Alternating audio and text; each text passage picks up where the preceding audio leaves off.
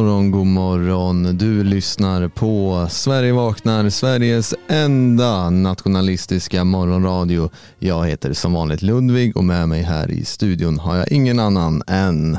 Det är som står här och mumlar lite förstrött. Eh, och det kommer jag göra under hela sändningen lägga små kommentarer här och var som vi sen ska försöka eh, binda samman. Det kommer finnas en eh, röd tråd och den som hittar den kan vinna ett eh, litet sånt här um, portabelt bingospel att ta med sig hem. Ja, och någonting som vi brukar leta efter som eh, David Hasselhoff har letat eh, väldigt länge efter är ju friheten.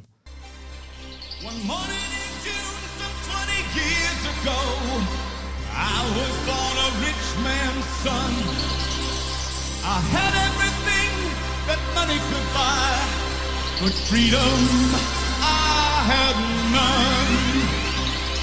I've been looking for freedom. I've been looking so long. I've been looking for freedom. Still the search goes on.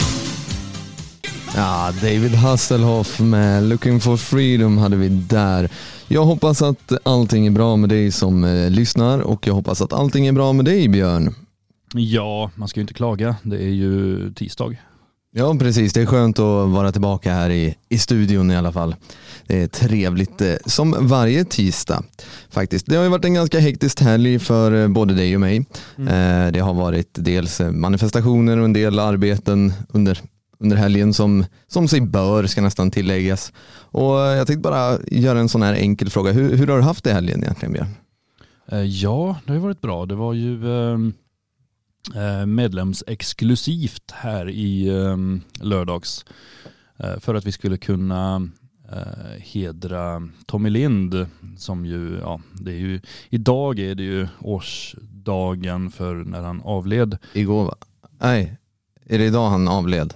Ja, igår var det ju årsdagen för själva mordet och ja. idag så är det ju årsdagen för när han tog sitt sista andetag. Eh, och det har ju uppmärksammats på olika sätt runt om i, i landet. Eh, och bland annat då så hade vi ju i lördags en eh, minnesceremoni eh, i Svenskarnas hus Uh, tyvärr får man inte lov att hålla sånt öppet uh, utan man måste ju hålla det mera internt. Någonting som Expo skulle kalla för ett svaghetstecken. Eh, men eh, ja, det är ju sådana som Expo som vill ha den här lagstiftningen där man, eh, människor inte ska få träffas utan folk ska, gränserna ska vara öppna men dörrarna låsta och man ska sitta instängd. Och, eh, inte göra någonting. Det är så man vill ha det på Expo. Eh, och eh, ja, deras eh, gelikar, deras eh, ideologiska barn i, i regeringen. Nåväl, eh, så att vi, det, vi var tvungna att hålla det lite mer internt. Och eh, ja, på gott och ont, för att det blir ju väldigt eh, trevligt och intimt när man inte är så många. Um, utan vi var väl ett 40-tal kanske och uh, det var lite tal och det var um, god mat, bra stämning, fin musik. Mm. Eh. Ja, förhoppningsvis så uh, hoppas jag att liknande, liknande evenemang kan snart öppna upp. Men uh, som nog alla känner till så lever vi i Sverige AB. Där får man inte träffas mer än åtta personer. Så att, mm. ja, och sen, jag vet inte, man får inte stå för nära varandra och det är massa lustiga regler och restriktioner kallar de det. Mm. Som man måste förhålla sig till. Men det har ju inte bara varit det i, i Svenskarnas hus som har skett i helgen. Det har ju även varit under gårdagen så genomförde det fria Sverige Eh, manifestationer runt om i hela landet. Det dök upp eh, banderoller, affischer med mera runt om i, eh, från, från söder till norr i hela Sverige. Massa olika och medlemmar ur det fria Sverige samlades för att vad ska man säga, minnas Tommy är väl fel eftersom jag tror att det var få som kände honom men man ärade Tommy och eh, gjorde det helt enkelt det som var honom värdigt att eh, kräva en bättre framtid för dig och mig. Eh, inte just dig och mig Björn utan eh, dig och mig som lyssnarna tänkte jag på. Mm jag förstår vad det Ja, vad bra. Eh, nej, och det är riktigt trevligt att se att det är så många som hör samma eh, kallet när en av Sveriges söner går, går hädan i, tyvärr, händerna på en sudanes. Men eh, förhoppningsvis så kan Tommys död inspirera fler och fler att ta ställning för, för Sverige och mot det här vansinnet. För det här vansinnet är ju ingenting annat än helt, helt galet och eh, det värsta med det, tycker jag, det är att det sprids i kärlekens namn.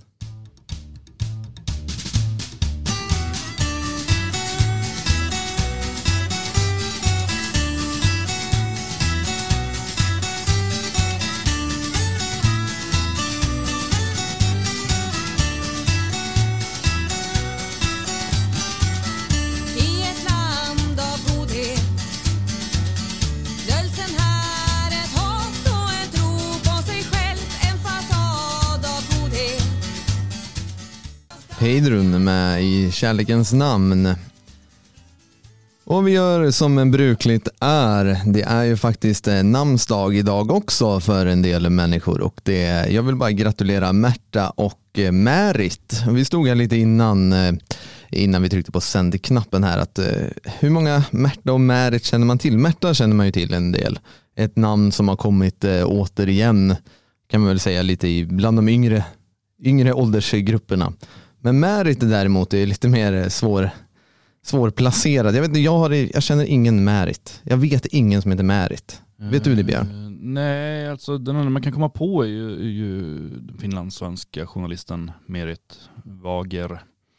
Eh, men men annars så Nej, jag kan inte komma på, nu, nu skulle inte förvåna mig om jag har någon sån jättenära som jag bara glömmer bort precis just nu. Så här, typ. Men jag heter ju det. Oj, eh, men, men ehm, nej, jag kan inte eh, komma på någon eh, så. Jag känner nog ingen Märta heller. Alltså, Märta Stenevi känner man ju till. Ja, tyvärr så har ju hon blivit känd kan vi väl säga flera, flera andra sådär, men ingen i min vänskapskrets tror jag. Vi går vidare här, för det här blir alltid så dumt när man säger, eh, oj nu har du glömt både din mamma och din syster eller något sånt. Så man bara... Ja, Ja, nej, gratulerar på namnsdagen i alla fall till Märta och Merit. Jag hoppas ni har en riktigt, riktigt bra dag. Eh, jag tänker så här också att eh, vi har ett segment som vi brukar benämna som dagens datum i historien och jag tycker inte mer än rätt att vi fortsätter på den banan helt enkelt. Så jag vill backa det historiska bandet till år 330. Det var länge, långt tillbaka. Långt, långt tillbaka. In the age of romance. För det är eh, den romerska kejsaren Konstantin den store som eh, officiellt flyttar romerska rikets huvudstad från Rom till, eh, till Bosporen. Och detta efter han under de senaste fyra åren har låtit bygga upp en, en gammal stad till en modern stad som kan fungera som imperiets huvudstad och staden får sedermera namnet Konstantinopel. Och det här blir ju väldigt mycket, rent historiskt får vi väldigt stora effekter. Eh, jag tror de flesta känner till Istanbul idag, eh, Turkiets huvudstad. Eh, jag erkänner formellt inte Istanbul som dess korrekta namn.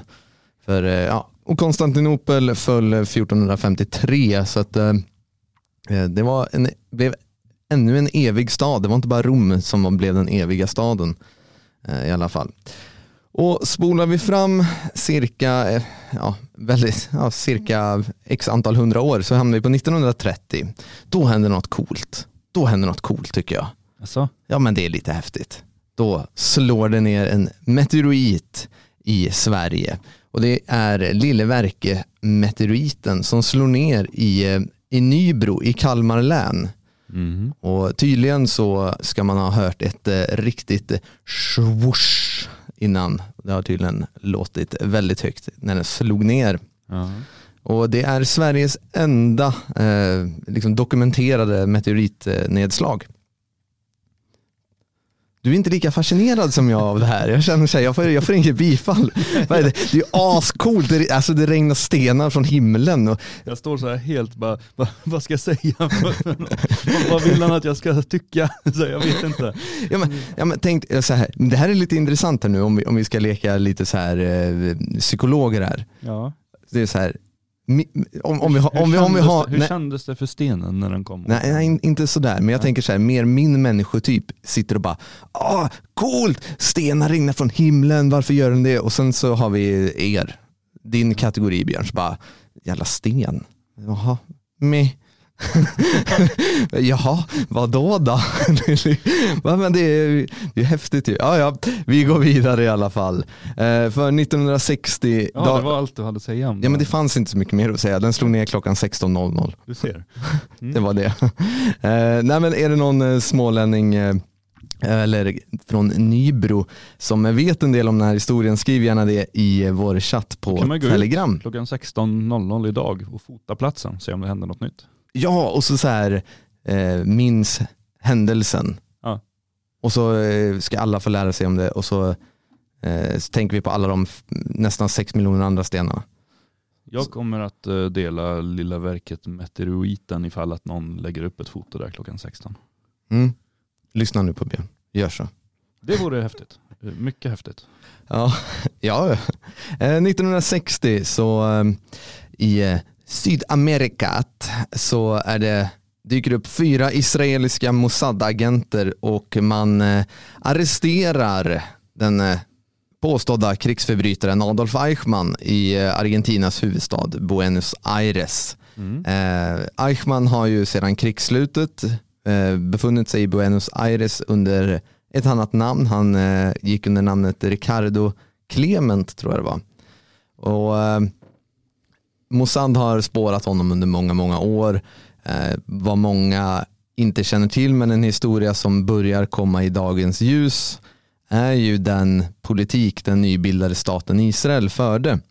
Eh, en av de första sakerna som deras liksom, säkerhetspolis, utrikes, eh, vad säger man? Utrikestjänst, nej vad säger man?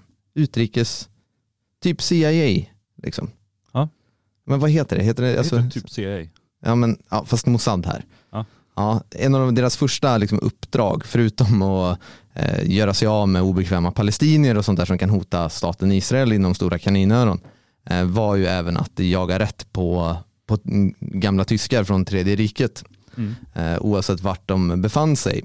Och eh, de här fyra israeliska agenterna, de kidnappar helt enkelt Adolf Eichmann som är medborgare i staten Argentina och för honom till Israel. Och eh, han ställs där inför eh, rättegång. Jag vet inte om man ska, kan kalla det riktigt rättegång. Eh, det var ganska så rättsvidrig process där han dömdes till eh, väldigt många konstigheter. Men det sägs, om man ska tro den politiskt korrekta historien, så döms han för krigsförbrytelser under andra världskriget och han avrättas senare, två, ja, två år senare. Mm. Varför historien är värd att ta upp här, det är det vi ska komma ihåg att eh, Eichmann var ju, alltså, han var arkitekt. det, sen påstås han ju liksom, eh, ja, han har ju liksom, hur ska man säga Björn? Han har ju, det har ju pålagts massa på Eichmann vad han skulle ha gjort hit och dit. Jo. Och allting. Jag har ärligt talat ganska dålig koll på, på vad han hade för sig. Jag har hittat två böcker här i, i um, våra gömmor uh, av uh, Eichmann. Som, eller en är väl av honom och en är väl om honom tror jag. Som, som um, det är väl anteckningar och sånt han gjorde efter att han greps. Mm, ja, Eh. nej, men han kallas ju för eh, liksom, förintelsens arkitekt och sådär. Eh, och, alltså, han jobbade för Rikscentralen för judisk utvandring och organiserade emigration och deportationen av judar. Mm. Eh, Madagaskarplanen, eh, vi ska väl inte glömma, då måste ju Eichmann alltså ha varit den som de här sionistiska grupperna var i kontakt med med tredje riket när de ville, ville ha en stat i Palestina. Ja, Dåvarande brittiskt prektorat. ja, han var ju drivande sionist då. Så alltså det är lite, um, vad ska man säga, nu så här många år efteråt så kan man säga att det blir ett lite lustigt levnadsöde. så att man arbetar för att eh, ta fram en stat som sen tar död på en. Mm. Eh, och det man, eh, det man fick ur eh, Eichmann under eh, den så kallade rättegången, alltså, det som är också så här, det är bevisat att eh, Eichmann blev torterad och, och sådär i Israel av, av Mossad. Mm. Eh, och efter, så hans vittnesmål kan inte helt enkelt tas eh, som, som fakta, men det gör det. Det är det som är problematiskt här. Det här är ju det är ju en torterad gammal bruten man. Mm. Han har levt i exil och gömt sig på andra sidan jorden i, sen 45. Jo men det är ju alltid, och det, och det, menar, det, det är ju det de bygger väldigt mycket på. Det, det är ju det här och det är ju även Rudolf Höss som uppenbarligen blev torterad. Eh, som man sen då ska bygga någon slags eh, faktarik historiebeskrivning om. Det är ju den nivån man väljer att lägga sig på. Mm, jag ser här också att, eh, eh som, som vi nämnde då, han var, alltså Adolf Eichmann var alltså, han satt i, i ledningen för rikscentralen för judisk utvandring. Alltså han, han var även chef på alltså något jättelångt tyskt ord som jag inte kan, men bland annat Obersturm, Obersturmbannführer bland annat eh, och var, det är motsvarande överstelöjtnant. Och eh, men i hans vittnesmål så eh, för att vara en arkitekt av den här händelsen så tycker jag det är jättekonstigt. I hans vittnesmål så står det att han då berättar han om att han har kört en lastbil och hit och dit. Jag vet inte, vad det är hans uppgift? Jag vet inte. Nej.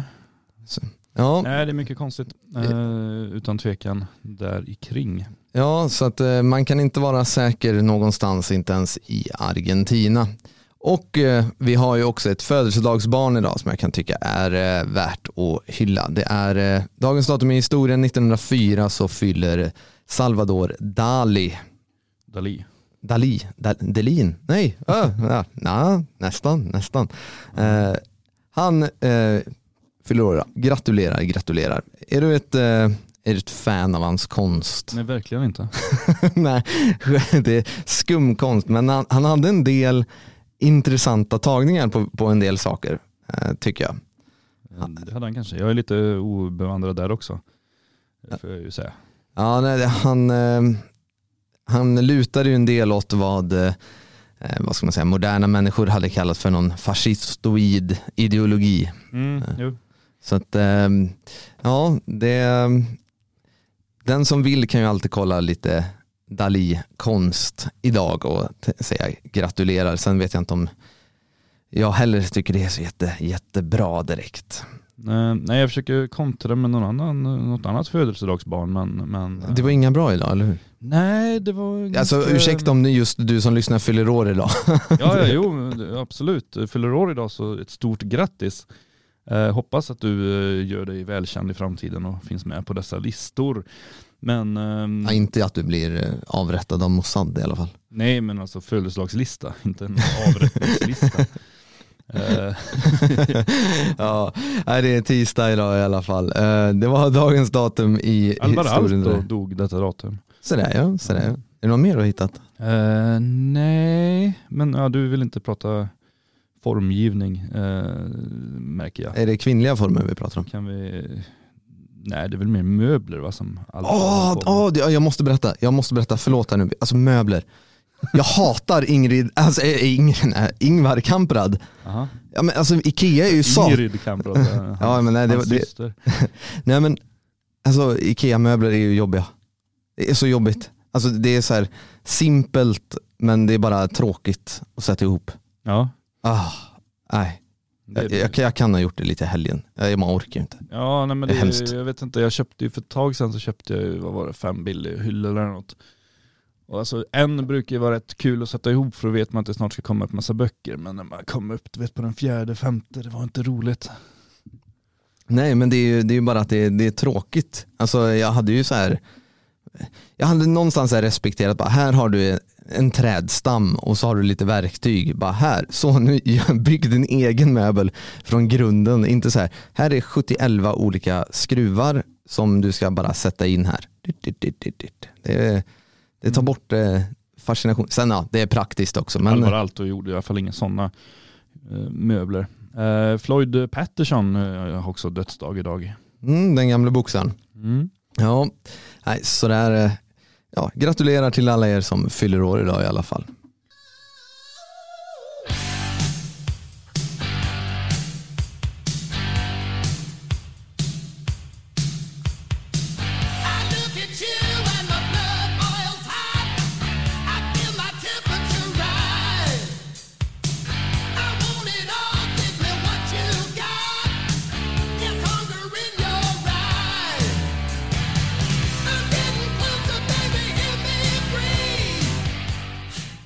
Kiss med Heavens on Fire. Mm. Ja, vad ska jag säga? Det, så, så kan det låta. Eh, det kan det, det kan det. Eh, dessa, eh, vad ska man säga, rocksemiter. Ja, men den är ganska bra. Jag, det kan ju inte hjälpas. Eller så är det bara för att man är uppvuxen med, med den formen av hjärntvätt som har gjort att man um, uppskattar det. Dina föräldrar kom inte in och sådär skrek att det var djävulsmusik och sånt där? Nej, fast de höll väl inte direkt på att spela det heller för en. Men, men det var mera väldigt omusikalisk far som aldrig spelade musik och en mor som så spelade fiol mest. Ja, nej, för det är ju det där Kiss, de lever ju på det fortfarande att de skulle vara någon form av så här, ja ah, det är djävulsmusik, bara, ja, på, på 70-talet kanske. Det var inte ens hårt då, men ja, ja.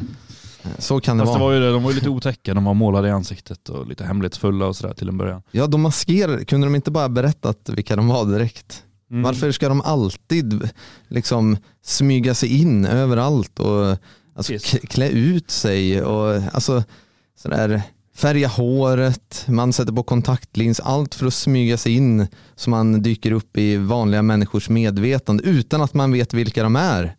Nej, typiskt Kiss. Ja, typiskt Kiss. Ja, om bandet. Ja, jag, jag, jag brukar ju, eh, jag har ju öga för böcker. Jag blir så här glad när jag ser dem. Framförallt om det är gamla böcker för att uh, de luktar så gott. Och sen så, det, det, var ett helt annat hantverk på den tiden. Man blir liksom så glad av att se en riktig gammal inbunden bok. Och en sån uh, låg här i studion när jag kom in här i morse. Mm, ja. Present till mig tänkte jag. Ja, den, här, den här släpper jag nog inte nej. Faktiskt. Nej. Uh, nej, jag berättade för ett tag sedan hur jag var på ett antikvariat och uh, fyndade böcker. Så jag tog faktiskt med mig ett av fynden här. Eh, som jag köpte för en hel femkrona.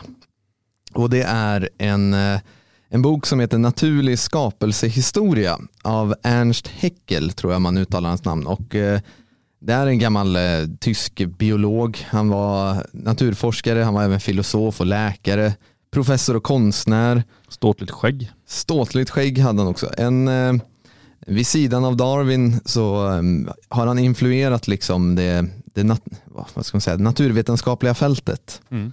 eh, en hel del och han har en del att säga. Och, eh, det är inte bara så hur ev alltså evolutionslära i, i boken som är intressant. Och tillägga så här då ska man ju kanske säga att den här boken som jag håller i just nu är tryckt 1882. Mm. Och det var ju en, en annan tid, om, om vi säger så, under den den perioden i mänsklighetens historia. Ja, vi kan ju förvarna och säga att tiden var fel då och den är fel nu. Absolut, och jag kommer citera lite för att det, det här har ju om evolutionslära att göra. Uh, och jag, jag, citerar bara ett gammalt verk. Det betyder absolut inte att jag tycker om det som står eller inte. Liksom. Uh, det är bara en gammal forskning och det var kanske fel. Fel då och det är fel nu. Uh, så jag ska bara bläddra fram här vad är, det, vad är det vi vill veta? Det står ju allt om hela skapelsen här. Jag vet inte, sköldpaddor hade varit intressant. Ja, människor är lite roliga i alla fall. Eh, tycker ju jag i alla fall. Jag ska se här. Eh, ja, han eh, delar ju in människosläktet i fem raser. Eh, det står tydligt raser. Och ja, Eskimoer går inte att klassificera säger han också. Nej, det är hopplöst. och sådär. Eh, nu ska vi se om jag ska hitta ett bra stycke. Jag har valt ut ett stycke som var riktigt, riktigt trevligt tyckte jag. Eller det tyckte jag inte alls. Eh, men Vilka är de fem raserna? Han, eh... De fem raserna enligt eh, Ernst Haeckel är eh, är liksom ett, den etiopiska eller svarta rasen och så inom parentes den afrikanska negern.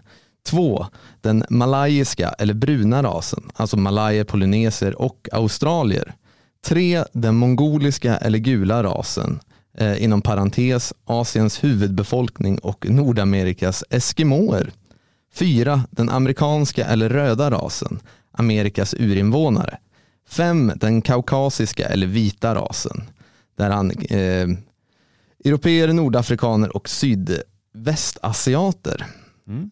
Eh, och Det är så roligt, han skriver Dessa fem människoraser skulle alla enligt den judiska skapelsesagan härstamma från ett par, Adam och Eva. och sålunda endast vara varieteter av en art eller eh, ja, av en art. Emellertid kan det vara vid fördomsfri jämförelse icke vara något tvivel underkastat att skillnaden mellan dessa raser är lika så stor eller ännu större än de specifika åtskillnader på grund av vilka zoologer och botaniker åtskilja erkänt goda djur och växtarter. Mm. Eh, så vet jag inte om man hade fått säga idag eh, faktiskt. Eh, däremot, det, det, finns i alla fall mycket skillnader i, i det mänskliga liksom genomet och han, han, går ju även igenom alla människosorter. Och det här jag tycker det är så roligt, för det är fyra, och jag citerar, jag måste bara påtala det, att eh, av de tolv människospecies som vi särskilja utmärker sig de fyra lägre arterna genom huvudhårets ulliga beskaffenhet. Varje hår är bandlikt avplattat och sönderför i genomskärning avlångt. Dessa fyra arter av ullhåriga kunna vi indela i tvenne grupper. Buskhåriga och skinnhåriga. Hos de buskhåriga, och så är det, ett, eh, blir det lite latin, eh, papauas och hottentottarna växa huvudhåren olika fördelade i små buskar. Hos de skinnhåriga däremot, kaffrerna och negrerna, är ullhåren lika fördelade över hela huvud, eh, huden. Alla ullhåriga är snedtandade och långhöftade. Huden, hårets och ögonens färg är alltid mycket mörk. Alla är de invånare av den södra hemisfären Endast i Afrika överskrider de ekvatorn. I allmänhet, I allmänhet står det på ett mycket lägre utvecklingsskede och är mycket närmare aporna än de flesta släthåriga. Mm. jag, jag, citerar, det var fel eh, då och det är fel nu. Eh, sådär. Och det är en hel genomgång av eh, hottentottar, eh, aboriginer och så vidare. och så vidare. Alla mänsklighetens eh, människosorter som är lite, lite trevlig läsning. Så att, eh, är man intresserad så kolla på antikvariat och se vad du kan hitta. Det är väl det jag vill komma. Eller så besöker man logik.se och köper en trevlig bok. Ja, den här boken har vi ju inte. Eh, fördömer starkt. Ja, jag vill bara vill vara extra, extra tydliga eh, på det där. Jo, nej men det är ju ändå intressant hur forskningen har, har um, förändrats med tiden kan man säga. Då pratade man om människoraser och nu pratar man om att uh, män kan ha uh, livmoderhals och sådär.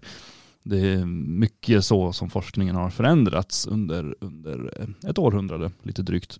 Ja, verkligen. Det är, äh, ibland blir man ju bara trött på hur ja, världsfrånvänd liksom, den moderna forskningen är och den är så anpassad till samhället vi lever i och det är därför det kan alltid vara liksom lite uppfriskande att eh, alltså läsa gamla saker om vad våra förfäder, hur de såg på världen. Sen om det är rätt eller fel, det tänker jag inte liksom besvara. Men det är alltid intressant i alla fall. Det finns mycket bra att hämta från förr kan man säga. Det, det råder ingen tvekan om den saken. Jag tänkte vi skulle lyssna lite på någon musik och sen så prata Expo.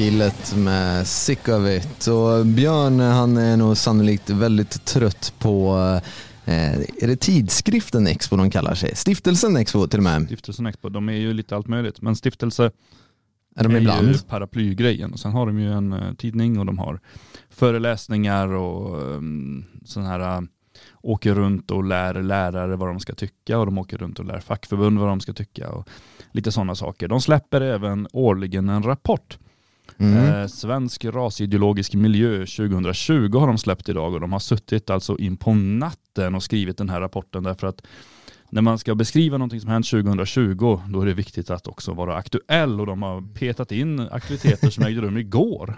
Det, det är rapporten. inte dåligt alltså? Nej, deras år räknas tydligen annorlunda. Eh, det är expoitisk eh, tidsräkning. Ja, jo men eh, de har en annan Nej, ja, det var inte. Jag skulle bara dra ett dåligt. Så. Ja, nej jag vet inte. Det blir, det blir lite besynnerligt får man lov att säga. Men Eh, den här rapporten kom i alla fall i morse. Jag har inte hunnit läsa hela naturligtvis i och med att jag eh, inte visste om den förrän jag hamnade här i studion. Så jag har stått och ögnat lite grann här medan vi har spelat musik. Eh, och ja, vad ska man säga? Rapporten går ut på att det går inget bra för, för oss och med oss menar jag då hela den nationella miljön som de då kallar för rasideologisk miljö. Ja, hela den svenska oppositionen, alla som eh, höjer rösten någonting mot eh, det rådande paradigmet och invandringskritik till och med. Mm. Ja, precis. Eh, och det man konstaterar är till exempel då att det har varit färre manifestationer än vanligt. Vilket ja. då bevisar att uh, det går inte så bra. Nej men det är väl ett tecken på det. Om det sker mindre manifestationer så måste ju Eh, rörelsen går på knäna, eller? Ja, man kan tro det. Eller så är det ju det här, jag vet inte om det har gått Expo förbi, men eh, det brukar ju talas om 2020 som det stora coronaåret. När, ah, ja, den lilla detaljen. När man inte fick lov att samlas och sådär. Så, eh, med ett antal manifestationer som ändå ägt rum, jag tror det var något hundratal, så är det ändå ganska mycket för en period där man inte får lov att ha manifestationer. Ja, och totalt så har eh, Expo eh, de har noterat 2041 aktiviteter från den så kallade rasideologiska miljön mm. Eh, under hela 2020.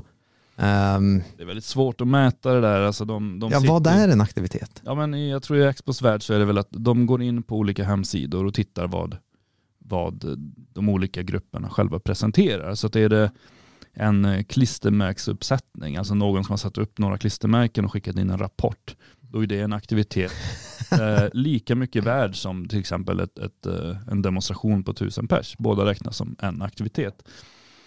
Eh, sen räknas ju inte till exempel det vi håller på med, eh, alltså radiosändningar, det räknas ju inte som en aktivitet. Eh, så det är lite olika sätt att mäta på. Man tar upp olika organisationer. För oss är det naturligtvis mest intressant med det fria Sverige. Um, och man skriver att det går inget bra för oss. Eh, okej. Okay ja, jag känner att jag har missat någonting där. vi, jo, står, det gör det. vi står och stampar. Står det. Nej, det gör vi inte. Uh, till exempel så har vi bara ett hus. Ja, okej. Okay. Ja, fortsätt. Jag har lite... Ja, mm. ja, sen har styrelsen bytts ut, delvis. Är det dåligt? Det är, det är ett tecken på att man står och stampar, att, man, eh, att några avgår och någon tillkommer och sådär. Okej, okay, för det har aldrig skett i Expos eh, historia att de eh, byter ut människor i styrelsen, eller? Ja, men de kanske upplever att de har stått och stampat då. Jag vet inte. Ja. Jag vet inte. Jag har flyttat till Elgarås det gjorde jag förvisso. Ja, det... det gjorde jag förvisso i år. Bara stagnation. Björn kom. Det brukar vara ett tecken på nej då. Det är det man mäter efter. Eh, ja, nej, men det, det är mycket sånt där och det är mycket så här när de, när de skriver om eh, individer så måste de säga, ja den här personen har bakgrund i det där, den här personen har bakgrund i det där. De skriver då till exempel att, ja, hur föreningen grundades och sådär och att då pekar de ut en medlem i styrelsen då från början som var med. Eh, och så säger de att eh, han var en doldis. Eh, det, har ju en, det, det, är ju ändå en person som har varit eh, kanske mer öppen än, än, de flesta av oss i och med att han liksom har skrivit för etablerade tidningar och varit liksom en, en um, anlitad journalist. Uh, herr Patrik där. Mm. Så att det, det, blir så här, ja doldis, jag vet inte hur de, hur de mäter riktigt. Alltså, Alltså styrelsen för det fria Sverige har väl inte varit dolda överhuvudtaget. Det är ju bara att gå in på detfriasverige.se. Ja men de menar väl på bakgrunden, vad de har gjort tidigare och sådär, eh, antar jag. Men sen, nej men det är mycket konstigheter och så här, och sen att, att vi skulle ha en radikaliserad retorik. Att, eh, jag vet inte, jag tycker det talas om samma saker nu som, som när föreningen startades. Det, jag ser ingen jätteskillnad i, i, i det där. Sen är det väl klart att om, om några personer har varit mer tongivande så har väl kanske deras retorik också varit mer tongivande. Men, men att eh, Dan och Magnus skulle ha radikaliserat sin retorik, det mm, köper jag inte alls. De andra som eh, diskuteras i rapporten det är då motståndsrörelsen som, jag menar eh, det, det är, vi är mittemellan två val. Det är dessutom coronaår och att de då har något färre aktiviteter under 2020 än tidigare år där man verkligen har kraftsamlat. Det säger inte speciellt mycket heller. Ehm, verkligen inte, utan snarare är det väl så att det här coronaåret har gett alla eh, organisationer lite andrum, möjlighet att lite grann eh, ägna sig åt annat som, som kanske har kommit lite mer i skymundan tidigare. Eh, så att det, det här pratet om att det skulle minska på något sätt. Det, det, jag upplever det som rent nonsens. Eh, tvärtom så upplever jag en, en eh, ständig tillströmning av fler människor och mer en annan typ av människor kanske än vad man har sett tidigare. Det blir uh, mer och mer vad ska man säga, människor som, som um, ansluter sig för att de är väldigt desperat trötta på nuvarande politik. Uh, och uh, Sen kanske det inte är aktivistiskt lagda alla gånger på det sättet, men människor bidrar på, på andra sätt som, som är. Eh, Alternativ för Sverige nämns också. Eh, det blir mycket fokus kring eh, mordet på Tommy Linder och sen att de haft skolkampanjer. Mm. Education for Future är med som ett rasideologiskt nätverk, tycker man.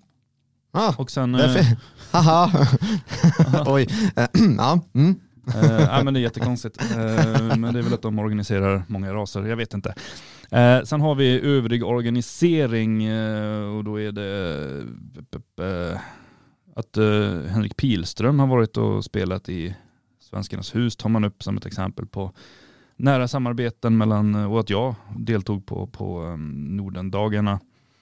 Ja, det var 2020 du gjorde det? Ja, det måste det väl vara.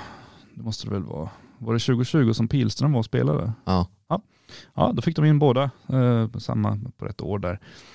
Eh, ja, alltså deltog, jag var där som gäst. Liksom, jo, jo, och jag menar alltså Henrik Pilström var här som artist, i egenskap av artist. Ja. Uh, Sen är det ju här Hammerskins, vi har pratat om dem förut. De verkar vara en central roll i DFS. Va? ja, det nämns på flera platser, detta intima samarbete. Uh, under 2020 blev den i Värmland framträdande högerextrema aktivisten Ludvig Delin med starka band till Hammerskins, också medlemsansvarig i DFS. Så jag kan ju inte hjälpa vart fasen jag bor. Jag kan ju inte hjälpa att det finns saker där jag bor. Jävla typer uh, alltså. Vi ser också exempel på manifestationer där det inte tycks finnas någon organisation som står som arrangör och där deltagare från olika organisationer och nätverk deltar som enskilda.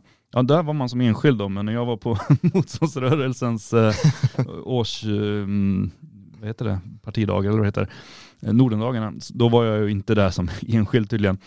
Eh, när extremhögern i Stockholm över eh, Fredshällstunneln och Göteborg vid Skansen Kronan i maj samlades för en manifestation till minne av Tommy Lind deltog både personer från Nordiska motståndsrörelsen och det fria Sverige sida vid sida eh, med personer från fristående nätverk är inte det det som var igår? Eller har... Nej det var ju förra året också. Ja de gjorde det förra året med på samma platser? Eh, nej inte riktigt. Igår var det ju i eh, Slottskyrkogården i Stockholm. Aha okej. Okay. Ja, det var det jag tänkte att det var så imponerande att de satt. Ja nej, så förra året var det ju, eh, jag tror det var två manifestationer i Stockholm och eh, en stor i Göteborg. Det var mm. runt hela landet, alltså även då. Mm, okay. Sen skriver man om någonting som heter White Boys, jag vet inte riktigt vad det är. Men, ja, men så här, det, det är ju, alltså man greppar ju efter halmstrån hela, hela tiden. Det är ju det man gör. Alltså man skriver om eh, liksom kompisgäng som, som gör lite olika saker och försöker liksom klippa och klistra lite grann här. Mm. Eh, alltså jag, bara, jag kan ju bara ta det om det som står om mig själv liksom. Och eh, ja, vad ska man säga? Jag kan ju, som jag sa, vart jag bor, att det bor andra människor som bedriver andra verksamheter, det, det betyder inte egentligen någonting. Alltså vad, vad, din granne gör, Björn, liksom, det, om din granne sysslar med olaga gräsklippningsförsäljning, mm. så har ju inte du någonting med det att göra.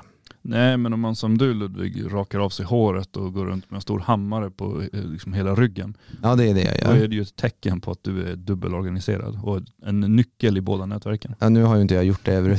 Jag, ser, jag är en av de där som blir så här, jag ser så här sjuk ut om jag rakar av mig håret. Det finns vissa människor som passar det. Jag ser ju bara så här, oj stackarn, han har fått cancer. så att, eh, eh, nej, det, blir, det är inget med det. Men varför är det viktigt att kommentera då Expos liksom, lustiga rapporter som de släpper varje år? Nej men det är det egentligen inte utan det är mer bara att vi behöver fylla ut det här programmet känner jag. Eh, Skönt att du är ärlig i alla fall. Nordisk styrka skriver man om. Eh, att de har, eh, ja det går väl ut på att de har splittrat motståndsrörelsen då. Och att de eh, inte har haft speciellt mycket aktiviteter och det är väl heller aldrig varit deras avsikt att ha som jag har förstått det. Eh, sen transnationell organisering, det betyder inte att det finns ett nätverk av transor som är nationella utan det, det betyder att eh, man har kontakt över gränserna. Ja, så ve dig om du har en kontakt utomlands. Då, då hamnar man hos eh, i Expos årsrapport. Mm. Ja, men det är också så här tecken på alltså, att det bara är, alltså man greppar efter saker. För att det, det man ska komma ihåg är, samtidigt Expo vill ju förmedla en bild av att det går dåligt för oss. Mm. De, eh, alla medier kommer under dagen idag, de kommer liksom basunera ut att eh, högerextremismen minskar och vi går på knäna och det, att vi är på den förlorande sidan. Mm. Sam, det, det är ett av målen med de här rapporterna, så att media kan ha dem som underlag. Mm. Ett annat är också, det är därför de är, det blir så lustiga saker i deras rapporter. Det är ju att de vill samtidigt utmåla den så kallade högerextremismen, den svenska oppositionen som ett stort reellt hot för att Expo lever på skattepengar. Mm. Och det vill man fortsätta ha. Hade vi, eh, hade vi försvunnit, om, om, man, om allt hade gått under jorden så hade Daniel Pohl och Jonathan Lehmann blivit arbetslösa. Jo men de är ju väldigt odugliga, alltså de får ju väldigt lite gjort för alla de pengar de hovar in överallt. Eh, det är nästan skrämmande att se hur man kan göra så lite med så mycket pengar.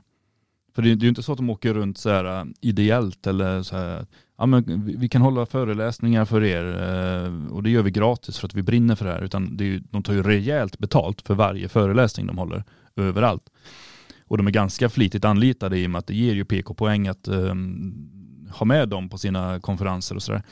Jo, jag tror alla, eh, alla vad ska man säga, fackförbund knutna till LO Mm. eh, har ju stående och köpa in Expo på deras kontor och så vidare. Så vidare.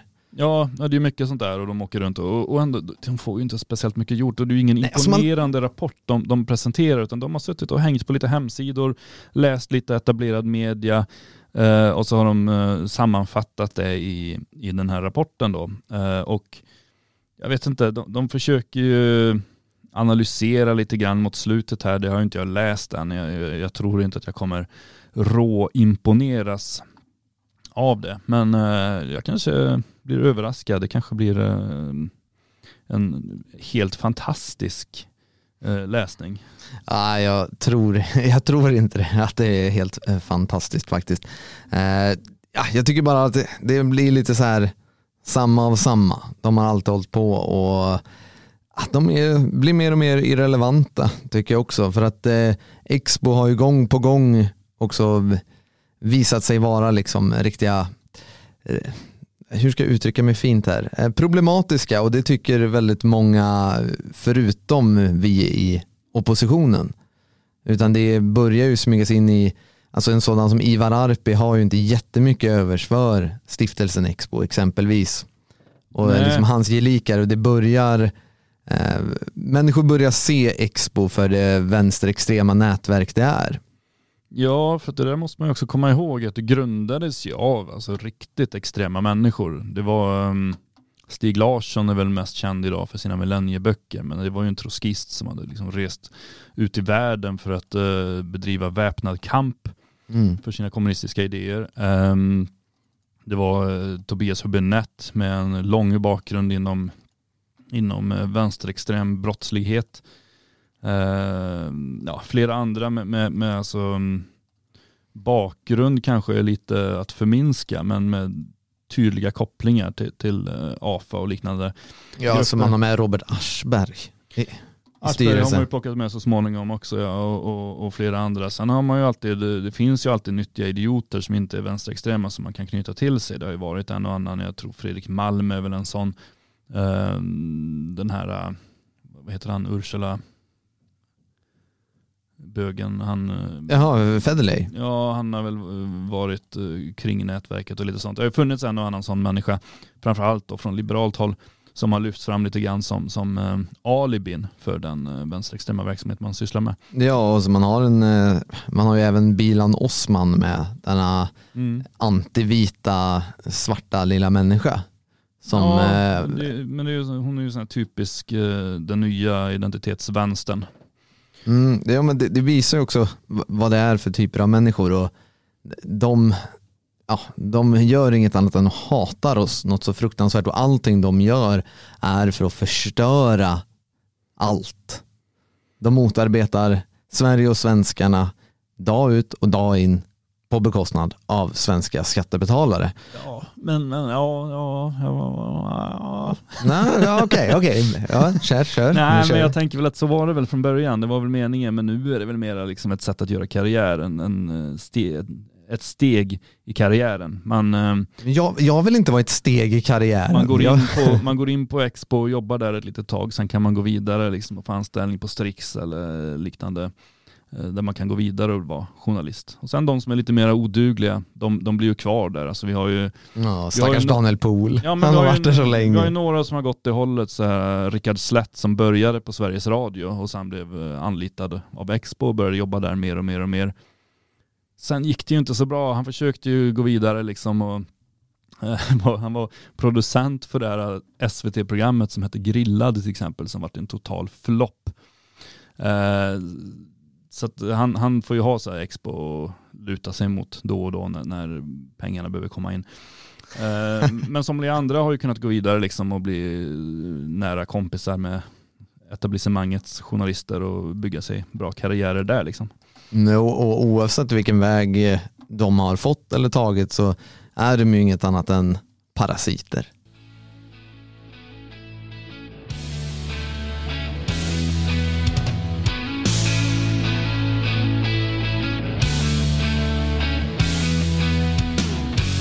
Ligger alla korten på bordet Jag Säg mig nu Vem av oss ska ha sista ordet? Ja, jag tar det Jag tog dig en gång Du var en del av bästa laget Stiftelsen med Parasit Va, Björn, tänk att du fyller år.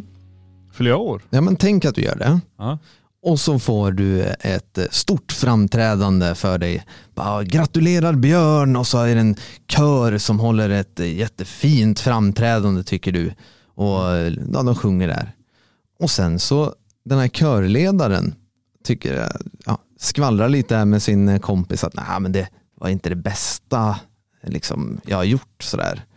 Hur sur hade du blivit för att de inte gav allt? Den här körledaren kunde ju ändå liksom ja, gjort sitt bästa. Du fyllde ju ändå år. Varför ja. gjorde han inte det? Ja, nej, jag hade blivit förbannad förstås. Hur, hur förbannad hade du blivit över det här? nej, jag hade nog inte blivit arg alls. Jag vet inte var du är på väg.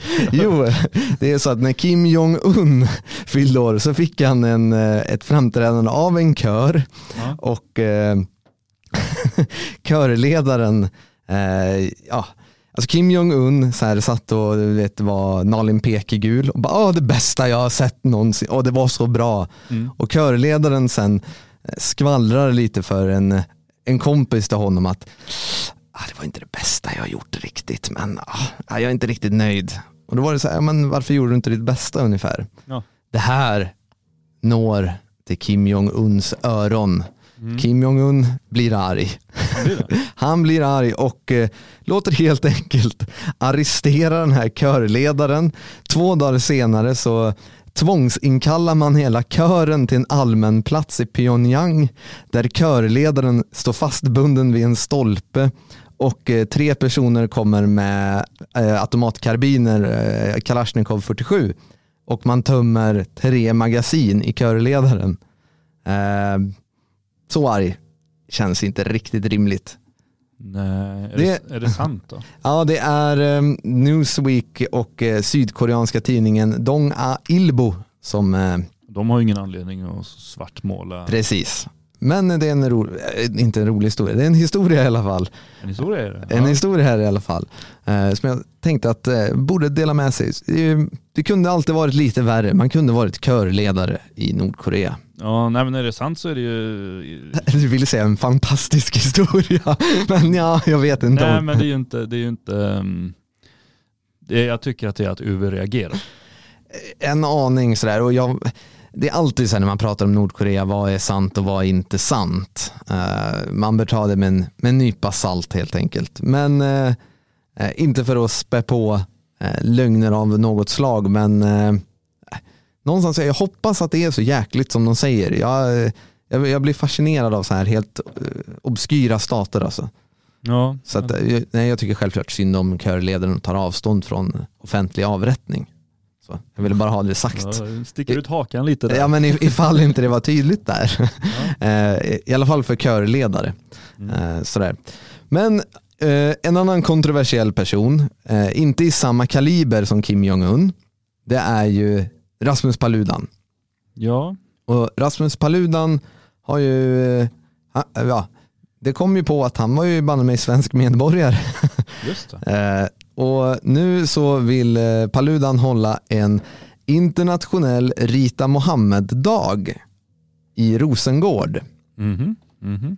Eh, vilket eh, kan bli, eh, eh, dels så kan det bli stökigt, och, men det är aningen kontroversiellt för att eh, den som kommer ihåg eh, under föregående år så fick ju Rasmus Paludan fick ju inreseförbud till Sverige efter det var en del koranbränningar.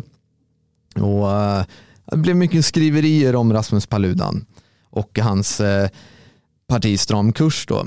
Och, ja, man hade ju även koranfotboll i Malmö och jag vet vi har pratat om det många gånger. Du har pratat om det många gånger i andra sammanhang och sådär. Men eh, vad, vad, tror du, kommer det här leda till någonting konstruktivt och positivt att, eh, att anordna en Rita Mohammed-dag i Rosengård? Vilka kommer komma? Är det, är det ett, ett gäng arga danskar eller så yttrandefrihetsälskande danskar snarare? Sitter man med varsin Tuborg och ritar Mohammed eller alltså hur? Eh, jag, först, jag är helt inne på liksom det state, statement som man tar här, men Mm, vad kan det liksom leda till? Uh, ja, vad ska man säga? Han är ju rolig, eh, uh, Paludan. Han är ju en rubrikernas man. Um, men, men eh, sen, sen, så står han ju för mycket grejer som inte, som inte jag tycker om. Men uh, det är ju det yttrandefrihet handlar om också. Man behöver ju inte uppskatta allt som människor gör för att tycka att de ska få lov att göra det. Nu tror inte jag att man kommer få lov att göra det här, utan um, med hänvisning dels till risken för bråk och mm. kanske också med en liten blinkning åt coronasituationen och lite sånt där så kommer man ju avslå den här ansökan. Det kommer inte bli någon, eh, eh något tillstånd till den här internationella Måla Muhammed-dagen. Han skriver i sin ansökan här eh, att han vill ha en international Alleteng Muhammed Ja det är danska, just det. Jag försökte få in något engelska där. Internationell? Internationell Alleteng eh, Muhammed Day. Ehm, alla kan komma och eh, teckna den falska profeten Mohammed Alltså, han är, ja, som du säger, det är rubrikernas man och han vet ju hur man så här, alltså bara med de där små orden där så kan, ja, har han ju förargat en hel värld. Ja, och, jag menar, och där är det ju roligt. Uh, och jag vet inte, hade han jag vet inte, eh, det hade kunnat räcka där. Han hade kunnat lämna in den här ansökan, han får sina rubriker, eh, kanske sticker folk ut eh, i Rosengård och börjar kravalla, ställa till det. Han skulle inte behöva åka dit. Men han kommer ju inte stanna där. Han kommer ju åka till Sverige. Eh, han kommer ha med sig ett gäng danskar. Eh, de kommer försöka genomföra det här eh, även utan tillstånd. Ehm, troligen blir det kravaller. Det beror lite på eh, liksom, om, om ledarna för de olika klanerna lyckas lugna ner dem med sina, sina undersåtar eller inte. Men målsättningen är ju naturligtvis att skapa kravaller.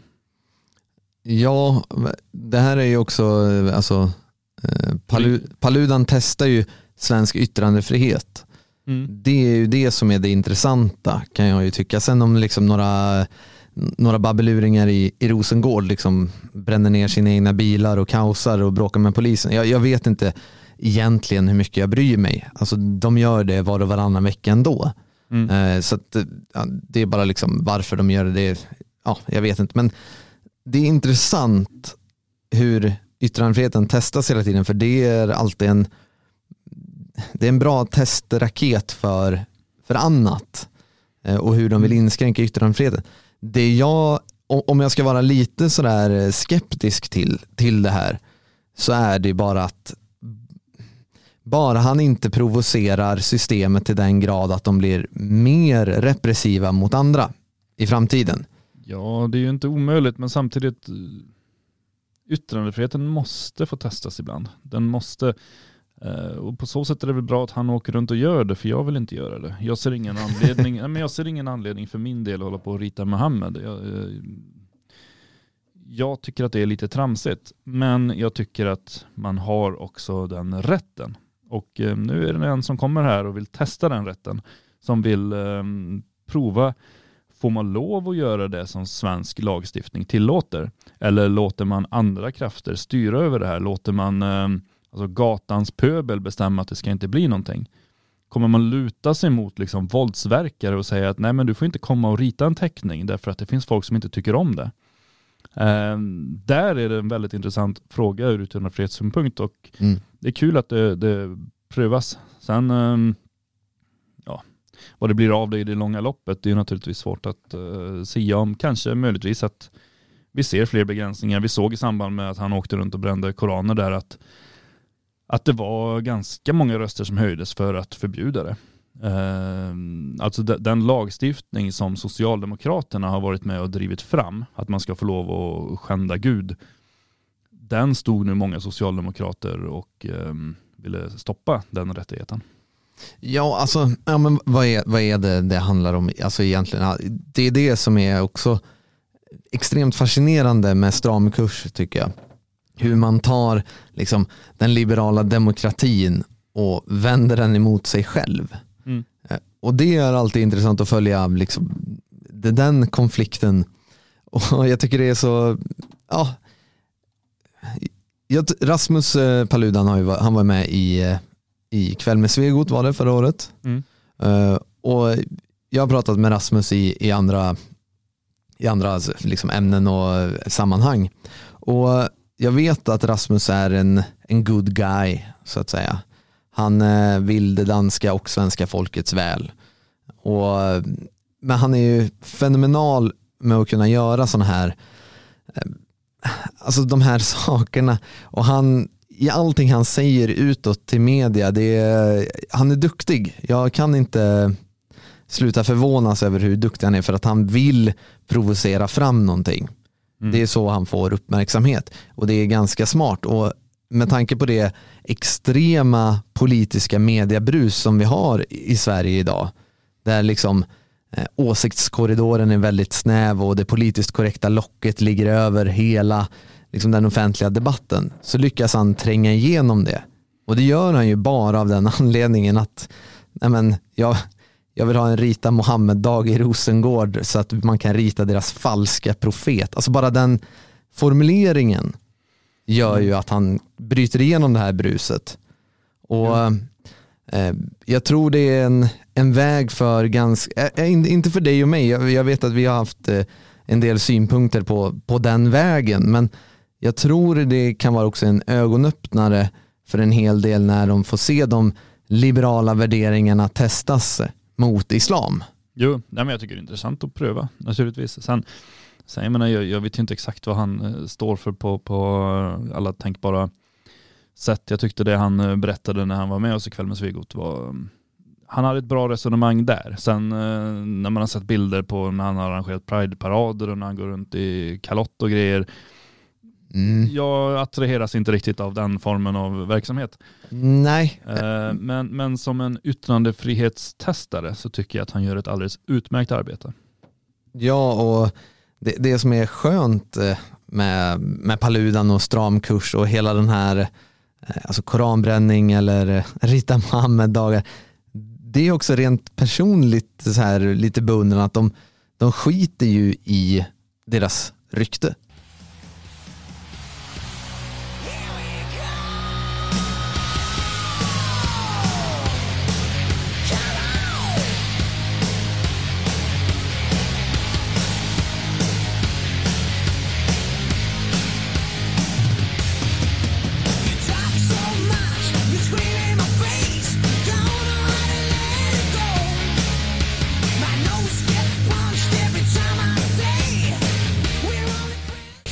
Hardcore Superstar med My Good Reputation och som en raket från Hamas så bollar jag över till Björn Björkqvist. Mm, det tackar jag för. Ehm, jag uppskattar ju riktigt god humor, eh, får, jag ju säga. Det, det, det, är jag en vän av och därför så följer jag Feministiskt initiativ på eh, Instagram.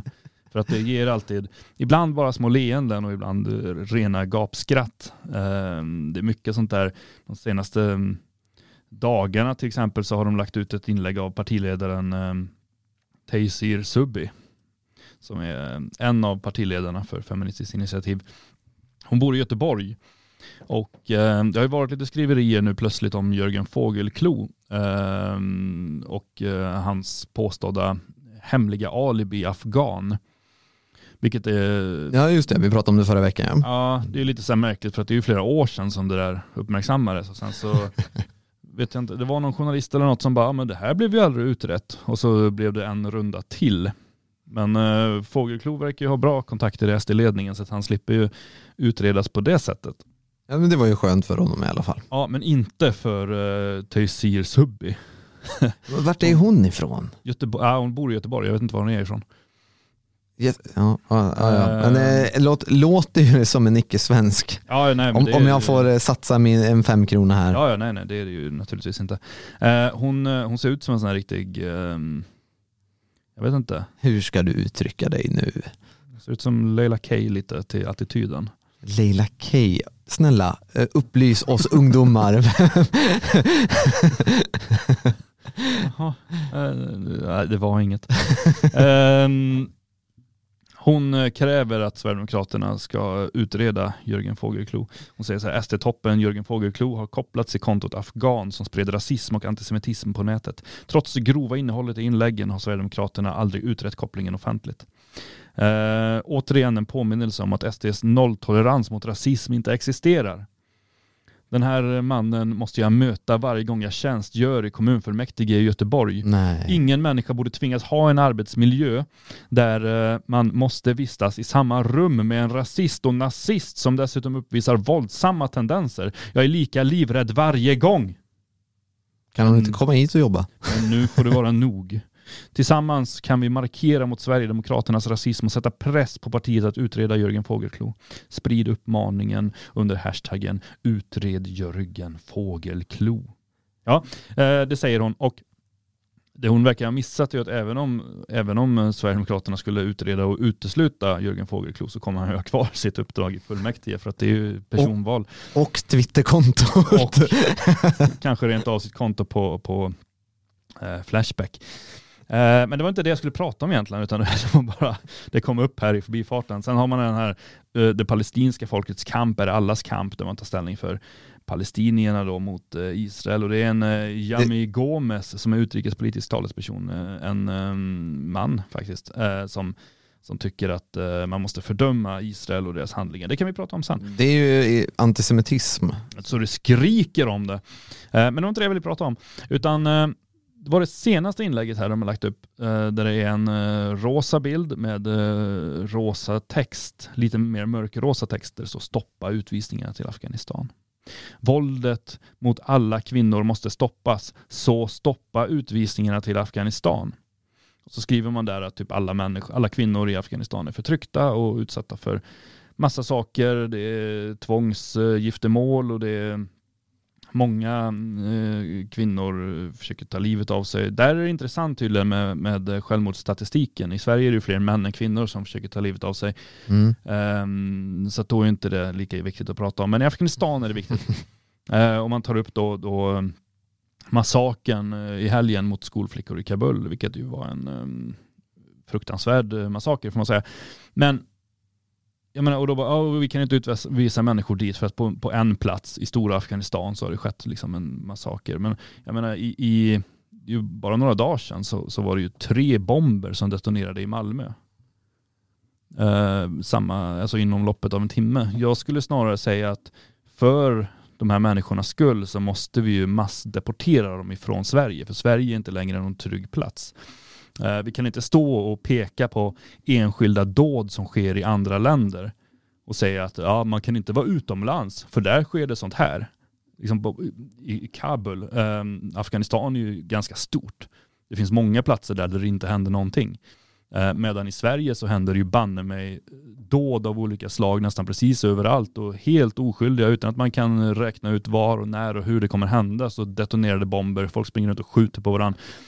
Eh, som en följd av den här invandringen. Men, men jag tycker att ska vi ha de, deras dumma argument om att vi kan inte utvisa människor till utomlands för där händer det saker, då kan vi banne mig inte ta hit människor heller för här händer det riktigt mycket grejer och det är um, ja, nej, så Feministiskt initiativs retorik, om vi ska följa den så måste jag säga det att för alla kvinnors skull så måste vi eh, utvisa alla icke-svenskar för att här är de inte trygga.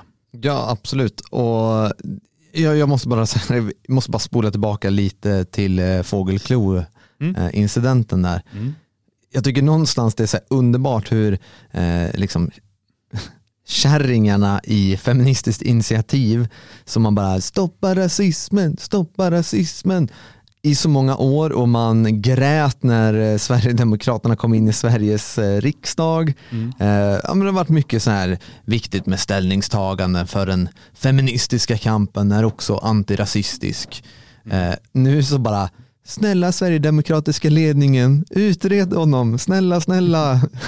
alltså det visar ju också någonstans hur, hur långt faktiskt Sverigedemokraterna har kommit. Det är ett kvitto på, på det. Alltså, nu vet de att det går det går inte att liksom stoppa utan nu, är det, nu ska man lägga press på eh, liksom partistyrelsen i, i Sverigedemokraterna. Ja, ja, men sen är det väl också ett sätt att, att eh, angripa för man vet ju att han kommer ju inte utredas utan det är väl ett sätt att påvisa eh, hyckleriet inom Sverigedemokraterna som faktiskt är äkta och starkt. Att man, eh, den här, eh, jag, jag för mig att Anders Klarström skriver det i sin eh, bok om sin tid som ledare för Sverigedemokraterna, att man hade ju även då möjlighet att utesluta människor som var ideologiskt avvikande, men att man också var väldigt, väldigt noga med att man inte skulle använda det som en, ett maktredskap inom partiet. Mm. Och det är ju precis så det har blivit. Man uh, utesluter människor för små saker därför att man känner att de hotar ledningen eller ledningens position.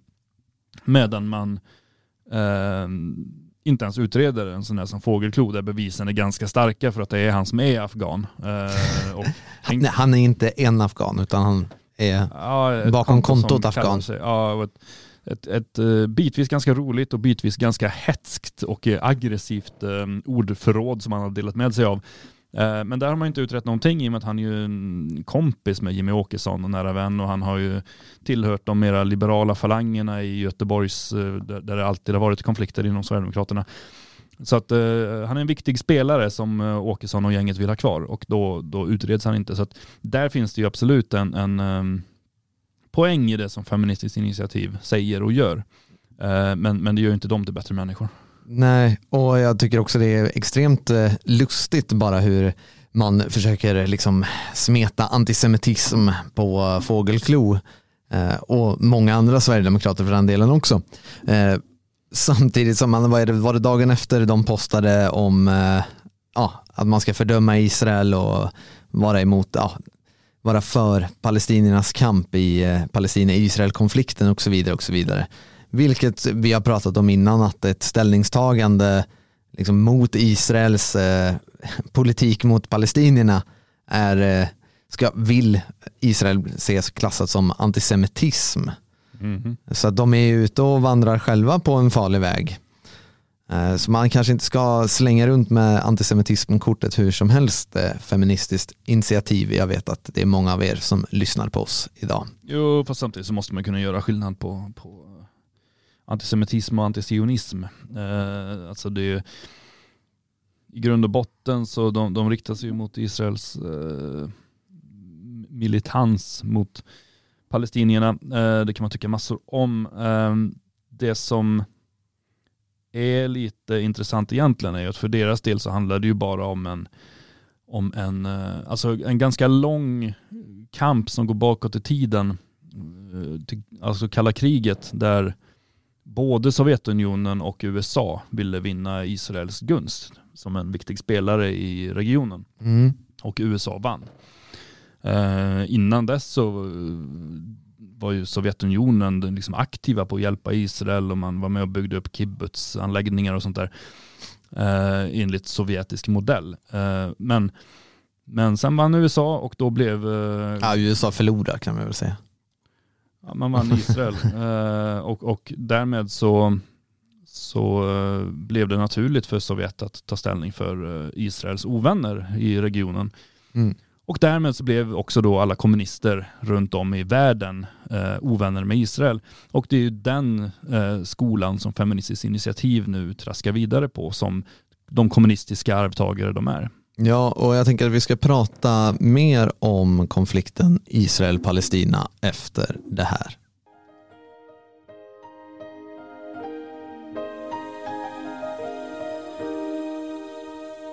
Kuldinn, hann kemur um jólin með kolsvarta skugga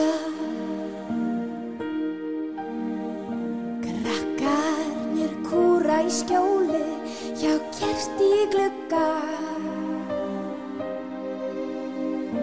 Vindur, já dansaðu vindur er vetur og kuldi gefa nýjan frótt Vindur, já dansaðu vindur Eivor med Dansa du vindur på jag tror hon sjunger här på färöiska som hon är ifrån. Kan också vara isländska som hon eh, flyttat till. Hon flyttat till isländska. Fantastisk, hon har flyttat till Island. Eh, fantastisk tolkning av den här låten. Ja, den är väldigt, väldigt vacker faktiskt. Eh, jo, vi ska prata lite om Mellanösterns enda demokrati. För de senaste dagarna så har, eh, vad ska man säga, konflikten mellan Palestina och Israel har eskalerat lite. Det har eh, under de senaste dagarna varit ganska så or, alltså oroligt och det har varit eh, stora sammandrabbningar mellan eh, vad man kallar palestinska demonstranter och israelisk polis. Eh, det är inte kling och klang utan vi pratar väl beväpnad polis i moderna riddarrustningar och pansarfordon detta har lett till att över 300 personer har skadats. Allt det här beror mycket på just nu, konflikten just nu, beror mycket på att eh, det finns områden på Västbanken som eh, Israel börjar fösa ut eh, palestinska familjer. Familjer som bor där på Västbanken har redan blivit eh, bortfösta en gång tidigare från bostadsplatser i, i Jerusalemtrakten och nu börjar man ännu mer. Eh, där, då gick Hamas ut och sa att eh, nu får ni sluta, eh, var inte här, håll på, annars så, eh, så började det hända saker. Eh, Israel sket i vilket, eh, vilket innebar att ja, Hamas skjuter sju raketer mot Jerusalem och man fick liksom dra tillbaka sig från parlamentet Knesset och ungefär, jag tror det är Västra muren kallas en stadsdel som evakuerades efter de här larmen om raketerna som kom. Och eh, det har smält en hel del i, i gränsområdet eh, Västbanken och Israel. Mm. Och ja, i, den, i östra Jerusalem så ska, sägs det, över 600 personer har skadats i, i sammandrabbningar där. Så, ja, det är gummikulor, tårgas, eh, stinkande vattenkanoner och chockgranater och även flyganfall mot Gazaremsan. Eh, och det här är ju en så här evig konflikt som håller på hela tiden. Som människor alltid ska försöka dra in oss i, Björn. Ja. Alltid så ska det säga, ja men eh, Israel gör si och Palestina gör så. Titta här, nu skjuter man barn. Nu, nu vräker man någon familj där och nu gör man något terrordåd på någon nattklubb och så vidare. och så vidare. Eh, ska vi, det, det, det är liksom en, en komplex fråga och det finns liksom inget enkelt svar men jag tänker om vi ska börja reda lite grann, lite lite grann här. För det första, rent personligen, Eh, så har i alla fall jag kommit till att jag orkar inte ta ställning för det ena eller det andra främmande folket. Nej. Jag är för svenskarna. Alltså, okej, okay, jag förstår den, det symboliska värdet av staten Israel för eh, liksom den judiska befolkningen där. Jag förstår att det är heligt för dem och jag förstår den eh, oerhörda problematiken att eh, ha dem där de är. Absolut. Men lite grann så här, om Hamas skjuter sju raketer, nej jag, jag orkar inte fördöma det, men jag orkar inte fördöma att det skjuts gummikulor heller. Alltså som jag vet vissa inom vår sfär så måste man antingen bli eh, extremt anti-israelisk. Eh, jag har själv tagit den ställningen många gånger förr. Eh, jag, ja, har väl kommit eh, ifrån det då jag, jag inser bara hur bortkastat det är att ta ställning för andra folk hela tiden om och om igen. För palestinier här i Sverige, ja, det är de som kommer kaosa när Rasmus Paludan eh, är i Rosengård. Mm. En del av dem.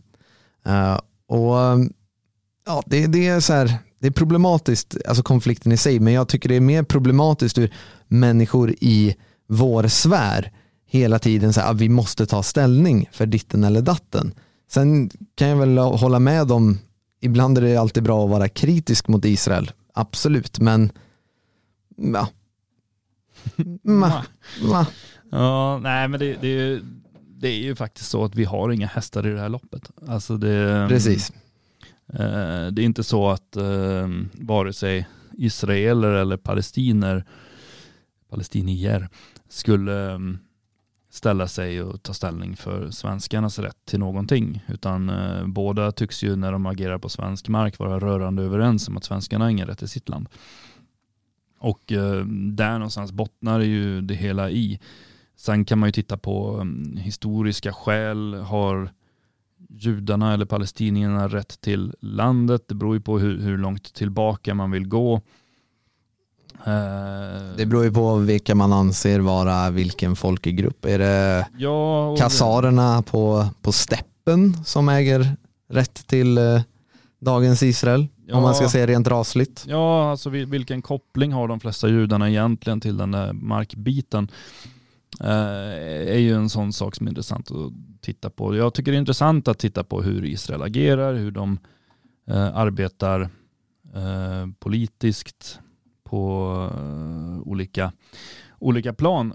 Därför att det, vad ska man säga, det, är väldigt många vänstersinnade i Sverige som pekar på vad Israel gör och tycker det är fruktansvärt. Uh, men sen inte alls liksom kopplar att det är ju ändå samma folk som, som de ofta allierar sig med i Sverige. Mm. det är intressant. Ja, alltså så här, jag, jag, jag personligen kan ju förstå palestiniernas kamp eh, kan jag göra väldigt, väldigt mycket. Den är ganska sympatisk och sen har den ju precis som många andra liksom, eh, nu vet jag att många palestinier och eh, anti, eh, antisionister kommer eh, liksom vrida sig lite här nu men eh, många så kallade minoritetsfolks kamp mm. eh, är ju väldigt, väldigt romantiserade. Alltså ja. dels tack vare hela eh, proggvågen, hela liksom, den här vänstervågen vi såg på 60-70-talet och in på 80-talet. Ehm, vi har sett samma saker med IRA exempelvis, hur den kampen är väldigt romantisk hela tiden. Och det där tror jag lurar många att falla i en, i en fälla. Ehm, sen är det så här, jag tycker självklart att ja, man kan ehm, rent personligen eh, tycka vad som är bu eller bä i, i en konflikt av, av den här magnituden. Jo men alltså vi, vi missar ju ändå, det finns ju en större aspekt i det hela och det är ju liksom den globala, den um, alltså uh, geopolitiska uh, situationen och där är det ju ingen tvekan om att Israel har varit och är ett stort bekymmer. Uh, ja, ja. Utan tvekan och det är utifrån det som man ofta har tagit ställning mot Israel, vilket är naturligt. Sen när man går in och tittar på den lilla kampen mellan just de två folken så finns det ju massa andra aspekter som, som är värda att titta på och, och förståelse för kan man ju ha för både den ena och andra sidan som, som har eh, hävdar sin rätt på olika sätt. Jag tycker väl rent, eh, ska man titta på det rent juridiskt så bör ju palestinierna ha större rätt till, till den landremsan. Ja, och, och även historiskt kan jag väl tycka. Ja. Eh, och nej men, det, det som är, är med, med liksom det här är att jag tror många bara hamnar i, i ett fack här, tror jag, utan att egentligen tänkt sig för lite grann. Och det blir liksom någonstans att ska vi sitta och tjafsa på internet liksom, bara, oh, nej men de har gjort si och de har gjort så. Uh, även om det kan vara liksom fel eller rätt, absolut. Uh, och diskussioner är ofta bra, men problemet är att sådana här frågor ofta tar fokus från det som är det viktiga. Det är att Sverige är svenskarnas land. Det är liksom det det får aldrig ta fokus. Det är det jag stör mig med när sådana här konflikter händer. Oavsett om det är alltså Ukraina-Ryssland, Israel-Palestina, det är eh, liksom Nordirland-konflikten, eh, ETA-Spanien, det kan vara alltså vad som helst. Mm. Så ska det alltid ta så starka, extrema åsikter för bara, men det här är rätt, därför kan jag inte göra si eller så för att eh, Björn tycker si eller så. Och det blir så här, jo men eh, hur mycket kommer ni egentligen påverka på, på riktigt här nu? Om, om jag ska säga, hur mycket kommer ni påverka att Israel vadå, slutar bomba fosforgranater på palestinska barn? Ja, ja, det är självklart är det fel och bör belysas, men är det vår kamp? Nej, det är det ju inte. Vi har helt andra kamper att, att uh, föra. Jag tycker dock här, jag läser i chatten, HC skriver, är det inte dags att bara erkänna att araberna förlorade, Israel vann. Eh, Palestina fanns ändå aldrig som självständig stat. Eh, nej, Palestina fanns aldrig som självständig stat. Det betyder att då kan vi ge bort eh, Skåne till araberna, för Skåne har aldrig varit en självständig stat. Det, det, just det argumentet är ganska dåligt. Alltså, att man tar en bit av ett land och så bara, nu tar jag det för ni var ändå ingen självständig stat. Jag hade en gammal ehm. släkting som gick här för 4000 år sedan, så nu är det mitt. Ja, eller jag har läst i en bok som jag nu följer om andra, ett annat folk som gick där. Eh, så, så, att just det argumentet tycker jag är ganska dåligt. Men, men visst, eh, själva kampen som sådan, det är inte våran kamp. Eh, vi har ett eget land som håller på att tas ifrån oss och det är där vårt fokus bör ligga. Ja, och sen så måste vi, som du var inne på förut, Europa måste ju förhålla sig till Israel på ett eller annat sätt geopolitiskt. Alltså, men nu är Israel där även hur mycket vi sitter liksom på, på våra rum på kvällarna och önskar att Israel inte existerar som stat så är det ändå där. Mm. Israel finns där, de är ett, eh, de, ja, de kan vara ett hot, för Orban kan de vara en allierad, där man eh, åker till Israel och tittar på hur de bygger sina stängsel och murar och så vidare. Och så vidare. Um, och det där, ja, vi, vi, måste liksom förhålla oss till. Sen är det självklart att eh, Israel är ju problematiskt. Men, eh, ja fast det är, det är ju väldigt många palestinier som är också. Ja, ja, ja. eh, ja, det är ingen tvekan om, om den saken. Det, eh, det finns alltid rätt många rötägg där också. Eh, så är det.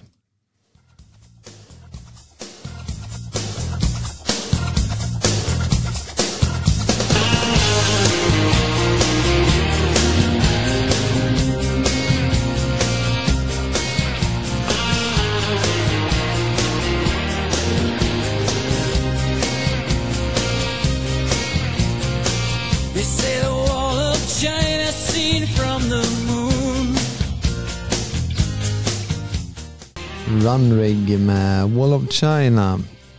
Björn, kommer du ihåg eh, Daniel Sanchez på eh, Jaktjournalen? Mm. Han som skrev att jägarnas pengar ska inte gå till feministisk kvasivetenskap. Ja, just det. Jag tycker lite synd om honom idag, lite så extra synd faktiskt. Mm. Han har blivit av med, inte han personligen, men eh, hela tidningen, Jaktjournalen, har blivit utsparkade från Ströms Vattudal i Jämtland mm. som historiskt har varit Jaktjournalens jaktmark. Det ägs ju av Holmenskog och för de som har hängt med i eh, hela det här debaclet eh, så Daniel Sanchez eh, publicerar en ledarartikel som eh, ja, gick till ganska stark, starkt angrepp mot den eh, feministiska kvasivetenskapen och att eh, jaktkortspengar inte skulle gå till att finansiera massa Men egentligen var det ju inte ens någon superhård attack. Det var ju mer bara ett konstaterande att vi kanske borde syssla med jakt. Nej, det var en förintelse av de feministiska värderingarna i, och ett upprättande av eller ett upprätthållande av de patriarkala strukturerna i skogen. Ja, nej det var, det var ju inte det. Det var ju inte det, utan det var liksom typ, alltså de vill bara gå runt och skjuta sina djur liksom. Ja, och eh, det här, eh, det här ledde ju till att eh, ja, alltså Holmenskog som har gett en hel del pengar och stöttat jaktjournalen i många år. De de gick ganska långt och började anklaga eh, jaktjournalen för sexistisk jargong, härskartekniker och machokultur. Mm. Och man, eh, man kallar helt enkelt Daniel Sanchez till ett digitalt möte med två chefer. Och Daniel Sanchez, ja, han är ju skön, han svarar med att lägga ut hela den här videon från mötet och hänga ut de här cheferna och liksom allt mm. galet de säger. Mm. Och det är med bakgrund av det här då som Holmenskog, de blir lite sura nu och säger att nej, då får ni inte jaga på vår mark. Mm. Så jag, nej, jag, jag, hoppas att eh, de hittar andra jaktmarker. Ja, det är lite orättvist också i och med att Daniel Sanchez, han passar ju på att göra de här hårda uttalandena precis när han ska avgå. det, är liksom, det här är ju den sista debattartikeln han skriver, sen är han klar med sitt jobb. Så att, uh, han lämnar efter sig en uh, oreda och ett kaos, men också fantastiskt mycket glädje och uh, äntligen liksom ett tydligt ställningstagande. Um, så att, nej, han har gjort um, jag, vet, jag, jag har inte följt den här tidningen, jag, jag har inga större intressen i, i den här verksamheten, men, men um, han har ju lämnat efter sig uh, någonting väldigt stort och positivt. Ja, och jag tror det är nog många eh, jägare som kan alltså som delar Sanchez, eh, alltså ledare där faktiskt. Ja. Eh, och för att stanna kvar lite i, i, i skogen, ja, det är en liten historia här som är, den, den är både så fin och ja, men, jag blir lite ledsen också. Jag, jag mm. känner att jag måste ta upp den här nu innan klockan blir tio. Mm. För det är, eh, det är ungdomar från ett LSS-boende i värmländska Hagfors som är ute på... Är det Hammerskins? Nej, nej, det skulle kunna, nej. nej, ursäkta, ursäkta. Um, nej, det blir inte kul för Ludvig att komma hem. Nej. Han bor ju i den här skinhead-lokalen. Ja, precis, jag, jag bor där. Så, jag har så här, eh, jag stannar en bit utanför eh, orten och så eh, byter jag om bara, tar på mig min gamla screwdriver-tisha och mm. så jag passar in. Uh, Nej men ja, det är, boende, det är ungdomar från LSS-boende Hagfors som är ute på utflykt i skogarna kring eh, Lesjöfors. Det ligger alltså norr om i skogen, norr om Filipstad. Mitt i eh, bak i bak om vi säger så. Ungdomarna eh, hittar någonting i skogen. Och en liten hundvalp? Ja, åh, en liten hund. Åh. Så att man gör det man inte ska göra ibland blir jag bara så trött på människor. Så att man tar med sig den här, bara titta en hund, åh, och så sitter alla och klappar den och allting. Ja, men om man hittar en bortsprungen hundvalp i skogen så måste man väl ta med den. Ja, men Annars kommer den ju typ bli uppäten av vargar eller något. Kan man inte förstå vart man befinner sig då? Som sagt, du är i skogarna Precis. norr om Filipstad. Ja, där ska du ju inte springa runt bortsprungna hundvalpar. Nej, utan det visar sig då vara en vargvalp eh, som man har plockat upp. Och eh, Det blir så illa att eh, man tvingas avliva den här vargungen. Varför då? Eh, för att eh, ja, polisen kontaktar eh, massa eftersöksjägare och bla bla, alltså som ska utföra det här. Och vad ska man säga? Han, eftersöksjägaren, gör bedömningen att djuret är så pass försvagat och inte ska kunna överleva om det sätts ut i naturen igen. Mhm. Och eh, då är liksom, blir det avlivning i, i samband med jaktförordningen. Och, eh, Men så, då skulle de inte kunna bara ta med den till LSS-boendet och mata den med lite mjölk? Och sen sätta ut den? ja, tydligen inte. Det är inte att lita på de där ungdomarna. Nej, men eh, jag tycker det är en så här, det hade kunnat vara en fin, ja, alltså, oj, nu, nu, det här, vi har pratat Israel-Palestina idag Mm. och grejer, men det här, det här är värre att ta ställning för. Eh, kunde man inte låta den leva? Så känner jag. Mm, du ska inte hem till Värmland igen. Nej. Kommer bli stoppad vid gränsen och bara, hörru du, du. nej jag, jag, det, det är samma sak där, jag tar varken ställning för eller emot, men det, Det räcker inte. det, alltså jag går ju på så hela mediebilden, jag, jag vet ju om det här, så bara, har man lagt in en liten bild på en så här vargunge och jag bara, åh. så att, eh, ja nej men så kan det gå man Men det är ju inte och, ens den. nej det är ju någon annan. Liksom. De har lagt upp en vargunge från Skansen. Men jag menar, alltså, hade den inte kunnat överleva om så att ungdomar bara skitit i, i den? Alltså den hade väl hittat tillbaka till to the pack. Alltså det känns ju som att det, det var någon varghona där som bara, Det borde ju finnas vart tog min unge vägen? Ja, det borde ju, hon går runt och letar nu. Så bara, du, du, du, hallå, Nej, jag tycker, Göte. Eller vad, mm, jag vet inte vad vargar döper sina barn till, men ja, men det är väl något sånt där. jag tror det. Rickard Wolff kanske? Nej, nej. Det får vi, får vi hoppas att det, den inte heter. Men alltså det är ju lite där, alltså man stöter på vilda djur, alltså man, man plockar ju inte upp och klappar och, och sådär. Alltså, Ja, fast om du går och plockar upp och klappar dem, då är de ju inte så vilda tänker jag. Så om det ligger ett lejon i din trädgård nu när du kommer hem efter dagens arbete och bara hej och börjar klappa. Tänker du att så här, den kan ändå äta dig? Det är ju ett vilt djur ändå. Så jag tänker väl någonstans att det måste vara jag som är lite förvirrad. Det, är säkert en vanlig katt. Eftersom att det borde inte gå runt lejon ströva runt i Älgarås. Nej, nej i och för sig. I och för sig. Men alltså det jag menar är bara så ser man djur, alltså då, det då, hade plockar, varit, då plockar jag ju upp den här lilla lejonungen och så går jag, jag döper den till Simba. Och sen går jag och sätter upp lappar på bygden. Så här att, eh, bort, ställer bort. du inte på liksom byns högsta katt. kulle och håller upp katten så här, så lejon, här är han. Ja, och så visar jag en så här, så bara, ah, där borta, där är flyktingförläggningen, dit går du aldrig. Det är I skuggornas dal.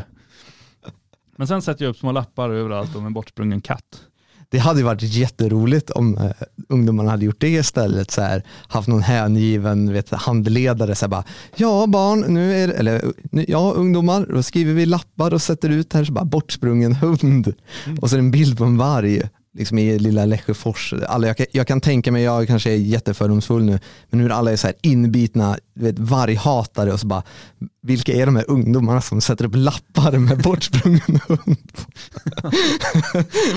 Jävla, ja, men det är ju, nej, Det hade bara köat jägare utanför LSS-boendet. Bara, Det är min hund, det är min hund. ja men typ. Det hade varit roligt. Ja. På tal om ungdomar, jag måste ju bara berätta Åh, en liten Ska du vara solskens- arg, ska du vara arg på ungdomar nu? Nej, en men det är kul att vara arg på solskenshistoria. Jaha. Igår när jag kom hem, Ja. eh, Dan skjutsade hem mig för att eh, min, min, eh, min bättre hälft hade tagit bilen. Ja. Och jag har ju lite problem med en tå här, han hade ju kunnat gått. Det tar ju bara 16 minuter. Men, men han fick skjutsa mig där då. Ehm, och så när jag hoppar ur bilen och han börjar köra iväg så bara kommer det några ungdomar cyklande med en bandspelare som spelar jättehög musik och jag bara, fan jag känner igen det här. Och det känns inte så där jättetypiskt ungdomligt. Så här. Och då bara är det Johnny Rebel på högsta nivå som de bara spelar ut där. Så jag tror på återväxten här i Älgarås. Var, var det någon bra gammal låt av Johnny Rebel eller? Ja, jag kommer inte ihåg vad den heter, men jag, jag kände ju igen, det är den här You don't belong to Dixieland. Och, Ja, ja, ja. Ja, sådär. Det, ja, ja, ja, jag ska inte ge dem hjältestatus kanske att spela Johnny Rebel på. Men däremot bara ha en så här jättemega bandspelare när man är ute. ja, de brukar vara ute, men jag har sett dem någon gång innan, då har det varit så här Eddie Meduza de har spelat. Kan vi inte söka upp Men de, de här bara cyklar ungdomarna? runt med sin bandspelare och spelar jättehög musik. Det är så lite underligt i, i min värld, men säkert väldigt vanligt här ute på landsbygden. Ja, nej men det Jag gick ju själv runt med en bandspelare när jag var ung. Så här, är inne, med högtalare sådär. ja, inne i Visby och spelade vit maktmusik jättehögt överallt. Så här, hade du med dig så här, jag ska gå på café, bara dunkar, Ja. liksom överallt var det musik. Eller- Hade du med en påse batterier till den här också? Nej men de var ganska bra batterier. Det var en ganska liten spelare ändå. Så, här. så jag hade den i en väska. Och så bara buff, buff, dunkar ut sån där eh, eh, obehaglig musik. Ja men det är ändå, Det var en ganska kort period av mitt liv jag gjorde så. ja, men det är ändå ett fascinerande beteende för i, idag så tänker vi ju ofta på så här invandrarungdomar som liksom sitter och spelar skränig, eh, jobbig musik på i, liksom telefonerna i kollektivtrafiken. Mm. Så säger du att du gör likadant själv fast du bara ja, ingen liten telefon här, jag har en hel väska med ljud bara så alla vet, här kommer Björn. Ja, jo men det var ju... Ja. Men det var ju bra musik, det är ju det som är skillnaden. alla har väl varit unga liksom. Men eh, sen är det ju skillnad på ockupantbeteende och eh, svenska ungdomar gör det. Jag blir ju glad när de springer, åker, cyklar runt här med sin Johnny Rebel. Ja, men det är ändå intressant att de cyklar och inte är så kallad motorburen ungdom. Annars det brukar man ju se lite överallt i, i Sverige på landsbygden. Eh, Sådär. Sådär Björn, vad händer idag? Eh, ja, jag ska sätta mig och jobba lite här tänkte jag och även ringa en eh, författare som hört av sig. Eh, det är väl den kortsiktiga målsättningen. Sen ska jag ut och se om jag hittar någon hundvalp i skogen tänkte jag. Eh, Alternativt en katt. Ja, eh, någonting. Vi får se vart det, vart det landar. Men ehm, ja, nej, men det finns mycket att eh, stå i idag. Själv då? Jo då, det är full rulle här. Det fria Sverige har ju många eldhjärnen, vilket ni kan se i Expos årsrapport. Så att eh, jag ska fortsätta Eld i järnen. Oj, järn i elden. Så, jag bara står här och är helt förvirrad. Så. Men bra, bra att du är med Björn och liksom rättar. Det är bra. Vad hade jag gjort utan dig egentligen? Nej, det hade sett, ut, det hade sett illa ut. Nej, det hade hö- hörts dåligt också. Vem är denna, denna Ludvig i radio? Mm. Lite sådär. Nej, men det är eh, som, som det alltid är på tisdagar. Det är mycket. Men Lokalen är öppen. Precis, Huset. Svenskarnas hus är öppet, öppnar klockan 12 idag. 12 till 17 så har du vägarna förbi Västra Långgatan 29 i Älgarås. Oavsett om du har en bandspelare eller ej så är du Ja, välkommen. spela inte musik här inne, det vill, vi inte ha. Stäng av den innan ni kommer in. Men sen eh, om ni har tre timmar hit, eh, så när ni åker därifrån sen vid 17, då hinner ni precis tillbaks för att lyssna på um, Jalle Horn som eh, ju är tillbaka med sin podd Ja, säg det nu då. Säg, ska vi se om det är så roligt. och gamla och nya stigar. Jaha, ja, bara jag som, som aldrig lär mig det. Men i alla fall, klockan har nu slagit 10. Tack så mycket för att du lyssnade. Jag och Björn kommer tillbaka imorgon. Tack så mycket.